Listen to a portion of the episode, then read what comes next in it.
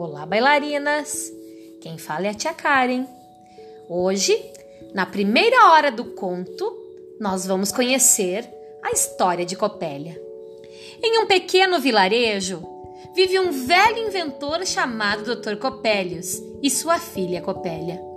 Todos os dias, a menina senta-se perto da janela e se põe a ler um livro, mas nunca pronuncia nenhuma palavra. Nem mesmo a menina mais simpática da região, a Isvanilda, consegue fazer Copélia falar.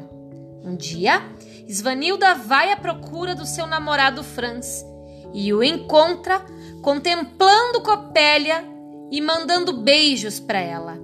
Isvanilda sai correndo aos prantos.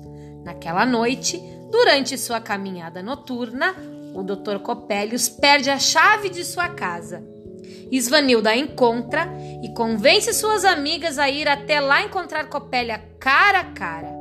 Enquanto elas armam um plano, Franz sorrateiramente sobe a sacada de Copélia usando uma escada. Quando as garotas, nas pontas dos pés, entram na oficina, vêm bonecas e peças para montá-las por toda parte. E lá está Copélia, atrás de uma cortina, sentada como sempre em sua cadeira lendo o livro. Svanilda tem uma crise de risos. É então que ela entende porque a filha do inventor nunca responde. Copélia é uma boneca. As meninas dão corda nas bonecas e as observam bailar, mas o Dr. Copélios chega e as expulsa. Svanilda fica escondida atrás de uma cortina. Franz consegue alcançar a janela. Quando vê o inventor, explica que deseja se casar com a sua filha.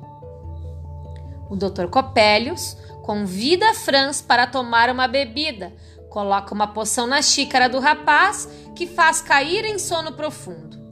Enquanto Franz dorme, Copélios procura em seus livros um feitiço que dê vida a Copélia. Ele segue algumas instruções e, para sua surpresa, Copélia começa a se mexer. O que ele não percebe é que, na verdade, trata-se de Svanilda, usando as roupas de Copélia. Svanilda dá corda em todas as bonecas da oficina, uma a uma.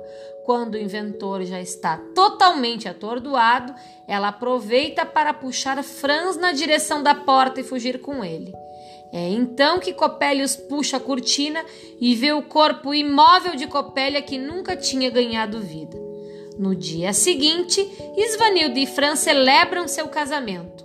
O Dr. Copélio se aproxima deles, carregando Copélia quebrada e exige ser indenizado pelos estragos em sua oficina.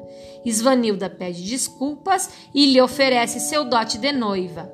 Mas o prefeito da cidade a afasta e propõe ao fabricante de brinquedos uma bolsa repleta de ouro. Copélios aceita e volta à sua oficina, jurando que continuará tentando dar vida às suas bonecas. Que linda história de repertório da Copélia!